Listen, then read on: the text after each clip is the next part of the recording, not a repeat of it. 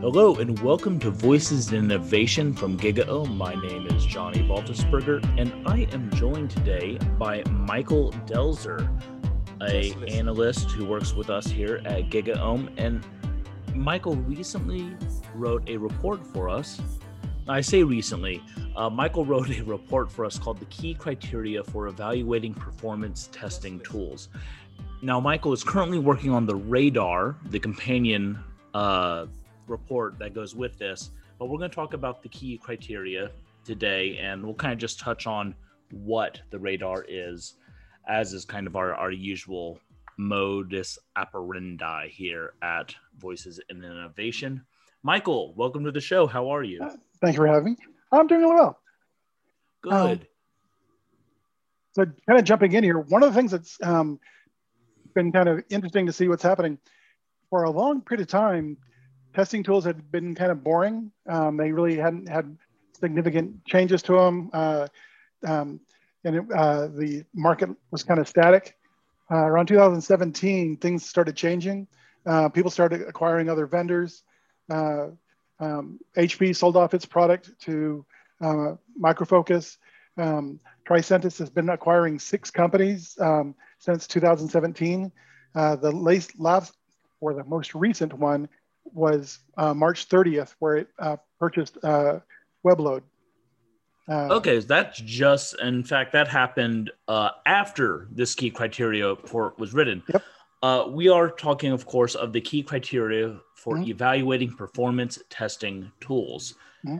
Now, those of you in the know understand that our key criteria reports look at a technology in the field and kind of uh, take a look at where it is at the moment uh, through three categories the table stakes, which are the must haves, the things that make a technology viable, and then the key criteria, which allow companies to differentiate themselves from one another and emerging technology, the things that are on the bleeding cutting edge.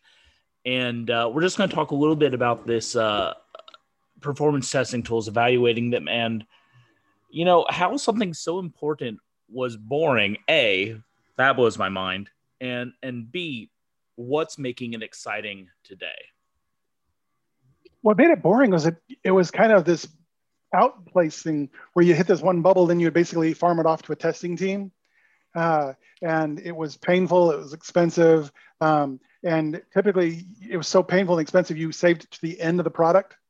Um, and that often meant that you either accepted performance bugs um, or you had to go back and do the arduous task of fixing them again and then paying for another load test. Uh, so it was a thing that people kind of avoided. What's kind of changed is people are now doing this kind of concept of shifting left, where they're trying to push things into the realm of the development world. So now most of the tools in this market space have the ability to be run by a, a developer as he's coding the application. Some have even done uh, things to allow them to be hooked into uh, continuous integration tools like Jenkins.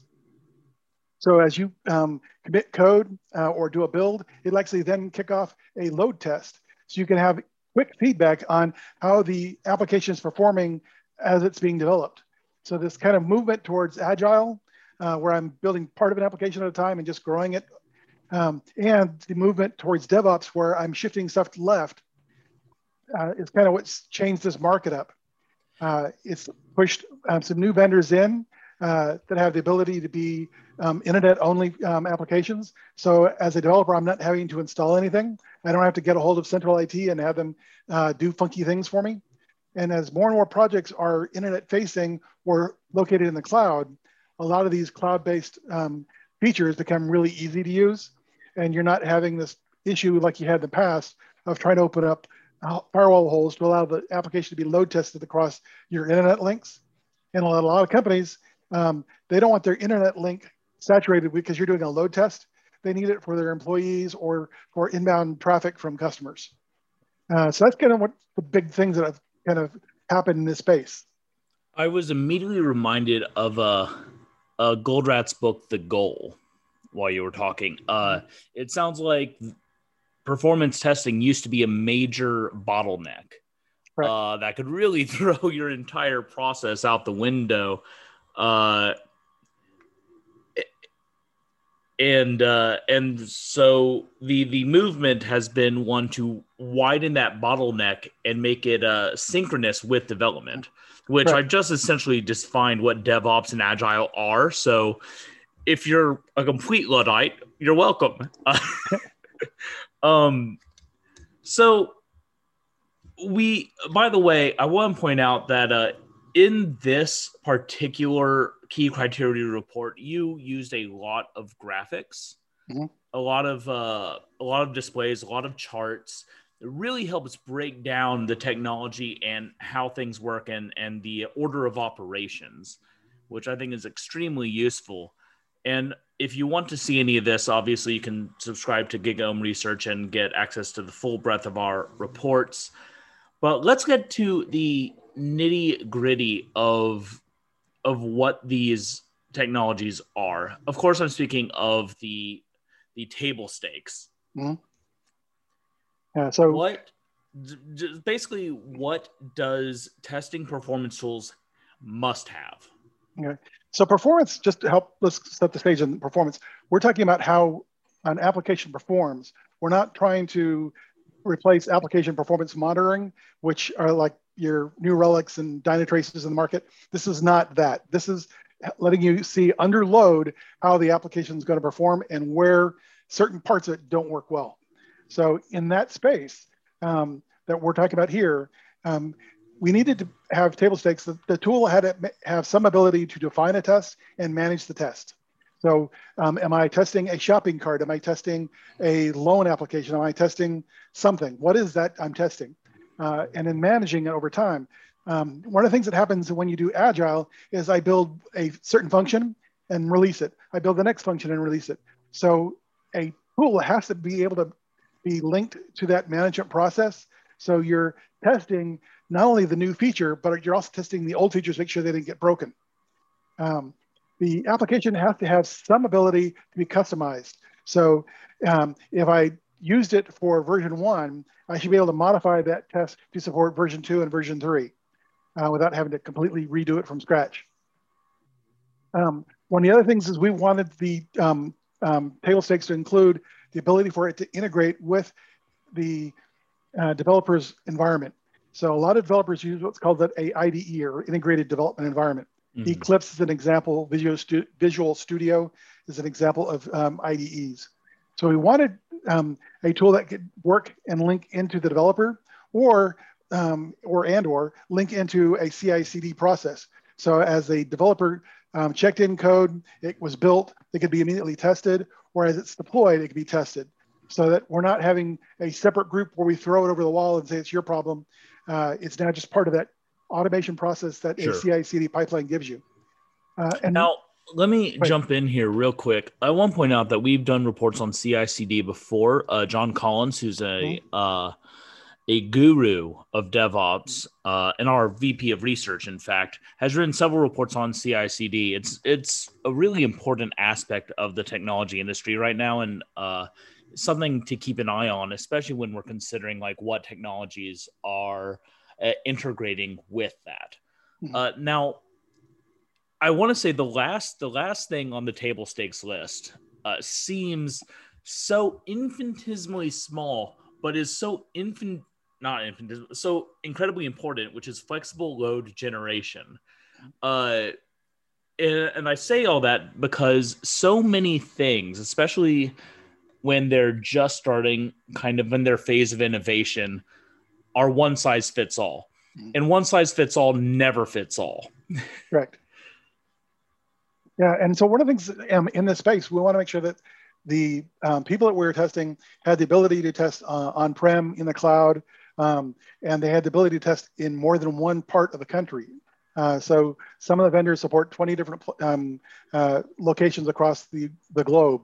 Um, others use like Amazon or AWS, right? It's Amazon, um, Amazon or Azure uh, locations, GCP. So they give you the ability to test from different locations. Uh, because if I'm building an application that's going to be hosted mainly in America, but I'm supporting European or Asian customers, I want to understand what is the perceived application response time for them. Uh, uh, so we wanted that kind of flexibility and where that went. We also wanted the ability for if someone had an on-prem need, that they could um, host that kind of capacity internally and not have to try to tunnel that across the internet. The example we had before, we were talking about using your internet pipe to do load testing. You really don't want to be um, using that same link that you're using for your employees or your customers to do business to uh, pump a load test. Um, so again, that's kind of what these table stakes kind of needed to be. Um, and uh, so of the tools that we kind of evaluated, they had to meet these to be part of the future product, which is called the radar. Right. And, and, you know, that's a very important uh, comment there because we've often said on this show that the table stakes are like having air conditioning in your car in Texas. Mm-hmm. If you don't have it, it's not a viable option. We're not even going to consider that. Uh, obviously, there are some people that consider it. Uh, if you're a startup just beginning, you have you know a couple hundred dollars to your name. Maybe you're getting the uh, the the testing tools that don't have the air conditioning and only have three wheels. Mm-hmm. But from an enterprise perspective, the table stakes are what you have to have in order for it to make sense for you. Now, yeah. key criteria. Oh, yeah. sorry. Oh, go ahead. So, uh, yes. So one of the things that is that kind of changed, um, especially as we move more more towards cloud, especially around 2017, is the um, cloud only or the um, open source tools were killing the market uh, because um, the ability for um, people to be able to go to them and have no cost mm-hmm. um, or very little low cost. Um, that's forced the major vendors to rethink their pricing structure. So you can now um, get a light version of a really expensive product to run um, in the cloud. So if I'm a startup, I can uh, still get that kind of um, future ability to use a LoadRunner or an IBM tool, um, but have a kind of an easier way of starting. Uh, so I'm not having to always start with just open source um, and, uh, you know, in three years having to rewrite all that into another product. Uh, so one of the things that's changed is um, I can now start out with these open source tools. Everything that I spent for the next two years writing in open source can be consumed by these more expensive tools. Um, so that's one of the things that's kind of changed is, is um, because you had these free tools, the paid vendors um, needed to do something to be able to um, take advantage of that. Uh, and that was kind of one of the things that people used against them was that their proprietary way of creating um, test cases or uh, load tests was so painful that a lot of people went to these kind of free open source tools. Uh, it's always really incredible to see how uh, the the open source community continuously disrupts the industry mm. and yep. and changes the game. I was talking to our developer at GigaOM, Jamie, mm. the other day, and I I told him I needed to send flowers to uh the the grave of the guy who invented copy paste. Mm. Because as you know, as engineers and as uh, as editors, there's no great like on my keyboard, the Control C and Control V keys are completely faded away. You can't see them anymore because I use them so much. Uh, it's amazing how you know these things happen and you don't know they're coming, but once they do, like open source performance testing tools, you have to react to it. Mm-hmm. You have to react to it, or you have to change your entire model, and sometimes it's both. Um, Key criteria, however, this is yeah. where uh, companies can really kind of pull ahead of the pack yeah. or or define themselves further to be more niche in mm-hmm. some cases. Uh, and let's just look at a couple of these. Mm-hmm. Uh, specifically, let's talk about advanced load types and testing as code. Can you tell me? Can you tell me a little bit about those? Yeah. So one of the things that um, in advanced load types, there's a lot of people can test websites. Um, so that's kind of really relatively simple.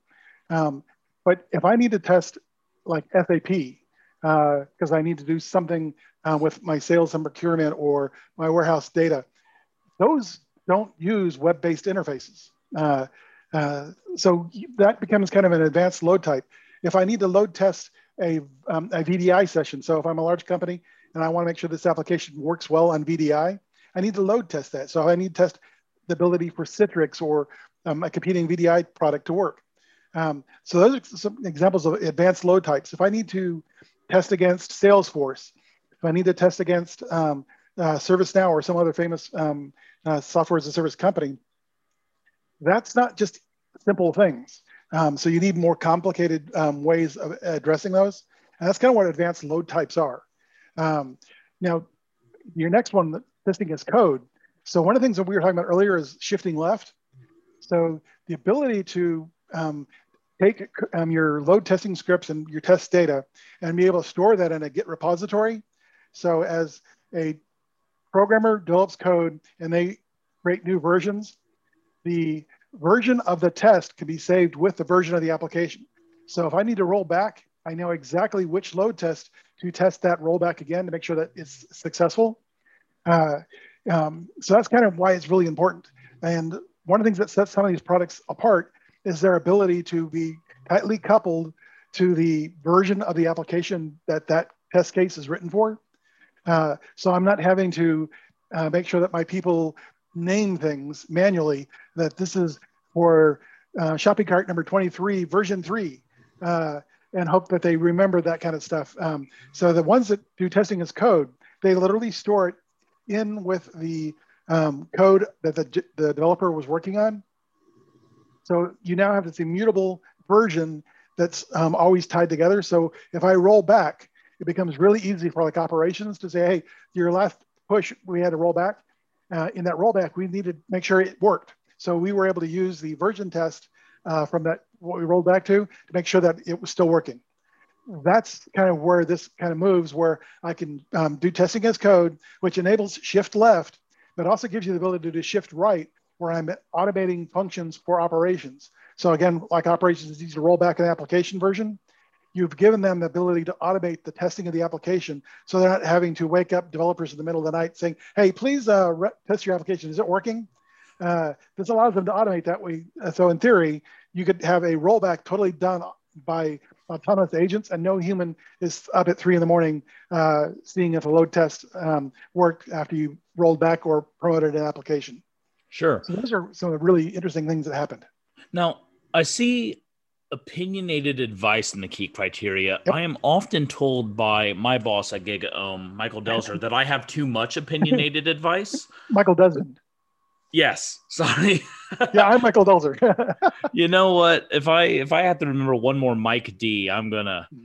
Uh, that's why I go by Johnny. Actually, is because I came on to GigaOM. There were four other Johns, so we had to figure something out. Yes. So I'm I'm often told I have too much opinionated advice by the editorial team here at GigaOM.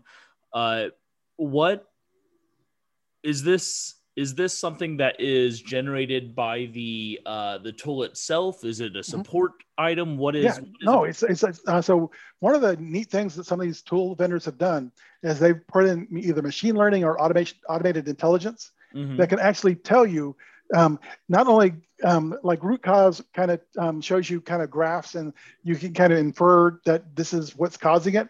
Some can actually tell you it's actually this, um, but they don't tell you how to fix it.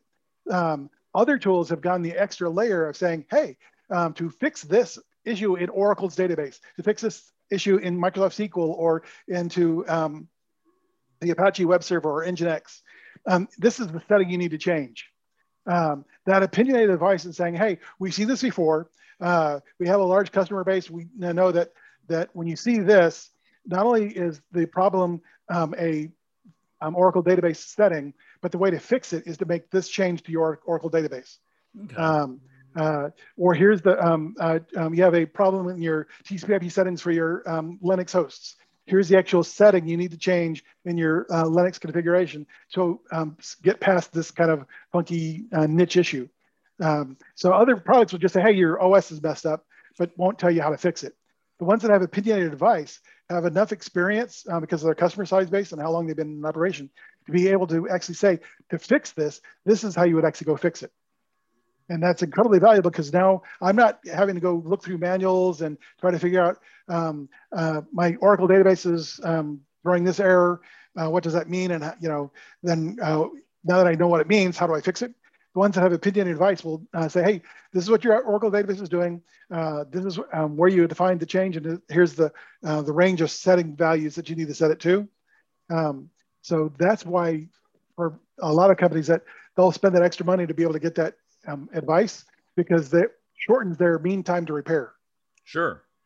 And uh, that moves us right into emerging technology, mm-hmm. which includes the integration of ML and AI for RCA, uh, machine learning and mm-hmm. artificial intelligence mm-hmm. for root cause analysis and opinionated advice, which we just talked about. The next item is automated test creation. That's more AI and ML in order to learn what you need to actually performance test. Mm-hmm. I think that's fairly self explanatory, but obviously, anytime we're talking about emerging technology and where things are going, we're going to be talking about AI. Mm-hmm. It's just kind of the nature of the beast. Now, the next three items mm-hmm. don't need to talk about them specifically because they're all connected. Support for Kubernetes, mm-hmm. support for microservice, support for cloud based AAS testing as a service mm-hmm. testing. It sounds like the future of this technology is just it's spreading its tendrils, its roots mm-hmm. throughout the industry to become viable wherever you need it. Is that fair? Mm-hmm. Yeah, and um, like Cloud Foundry, um, Kubernetes, those have unique dependencies. It, unlike before, where you just had virtual machines that you were dealing with, you have an abstraction layer either in Kubernetes or Cloud Foundry that kind of abstracts some of these um, machine level metrics. And so, if the only thing your tool knew how to do was look at CPU load um, um, on a server, that's not going to help you understand how busy Kubernetes is, or is Kubernetes properly set up, or what is the bottleneck in Kubernetes or Cloud Foundry. The same thing with microservices. Those things don't live on an OS by themselves. They're spread um, dynamically as needed across a, um, a ephemeral group of systems. Uh, so that instance, especially microservices, may only live for the execution of that one transaction. So there is no point trying to instrument that server to try to um, learn what was happening. So you need to have different tools.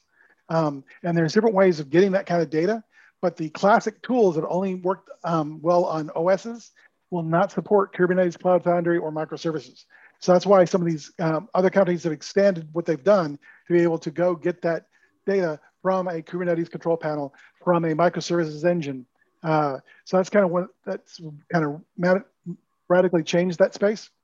And one of the last ones is um, people may have done some really extensive work in customizing Salesforce, um, but you need to be able to test um, your um, kind of application, whether it be um, created by a low code, no code that fit in, fits in front of um, Salesforce, but you need to be able to test that. So if, if, if you have a testing tool that knows the APIs of Salesforce, then it can actually kind of properly let you test Salesforce without accidentally doing something against Salesforce that violates your terms of service, um, because often those kind of companies don't want you load testing against their production environment.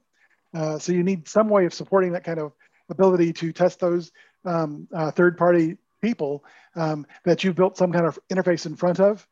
Uh, and a lot of people um, are, you know, spend a lot of money on building out some kind of modification to Salesforce uh, to beat the way their company wants to, to do marketing and sales and like that. Um, but they have no ability to understand why it's slow. So right. one of the uh, things that's kind of happened in this space is um, some of these companies have built out the ability to properly test those. Others have also added the ability to virtualize Salesforce. So I'm not actually hitting Salesforce, I virtualized it. So now I can do my load testing against it and find out what is wrong in my app. And it's independent of is Salesforce having a bad day. Right. That makes sense. Right now, you're working on the radar, which is a sister report yep. with uh, the key criteria. Mm-hmm. Now, the way the radar works is that we take all of these, the table stakes, key criteria, and emerging technology, and we put it against the vendors that exist in the market mm-hmm. today. And we look at where they are and we rank them. And and this is important. Uh, the way we rank them is is Michael, you take mm-hmm. your experience with these mm-hmm. guys, you do research on them, you talk mm-hmm. to your colleagues, and you figure out where you think those scores are. And then we send it to them. Mm-hmm. We say, here's our analysis of you. And they say, no, we're great at everything. And we say, okay, send it, get it past the marketing team, get to your engineers. What, you know, where are you in the market? What are you doing? And if you and if you do think we're wrong, explain to us and show us why. Mm. And it's a back and forth. Mm. Uh, you know, we've had plenty of times that we've sat through where analysts have, you know, said, you know what, they showed me this, and I think they do need to be at uh, a three plus signs for this. And there's other times where I've seen analysts say, yeah, they keep saying that, but no, they're not. mm-hmm. You know, we we want to give a very truthful um, and, and beyond that, a useful mm-hmm. analysis of the uh, the vendors within the space mm-hmm. because our goal is for you to be able to look at this radar and figure out what is best for your enterprise uh, beyond mm-hmm. vendors marketing speak. Mm-hmm. Uh, other than mine, my marketing speak is immaculate and wonderful. Subscribe to gigaom.com. Um, Michael, before I let you go, was there anything it, while working on either this or the radar that was surprising to you that that maybe came as a a shock in the performance testing space? Uh, the main one is if you are a regulated company uh, um, where you like are American, you have to res- respond to Sarbanes Oxley. Um, you're a company that has to respond to PCI um, or any other um, um, regulatory, whether you're in the United States, Canada, or Europe or Asia. There are certain regulations they have that say you have to do this or you can't do this. so some of these test tool vendors may say, I have enterprise class security, um, but they really will not let you, um, if you use them, you would not pass your audit tests for those companies. Oh. Uh, so one of the um, critical things to look at is the enterprise security aspect of the vendor. So if you're one of these regulated companies um, where um, you need to be able to prove that um, uh, only people who needed to um, be able to test the application could, that the ability to um, access the test system. It doesn't allow someone to use it to go mine data. Uh, so if I want to find out what's happening in Britney Spears, I can't use your API to go find out what she's doing.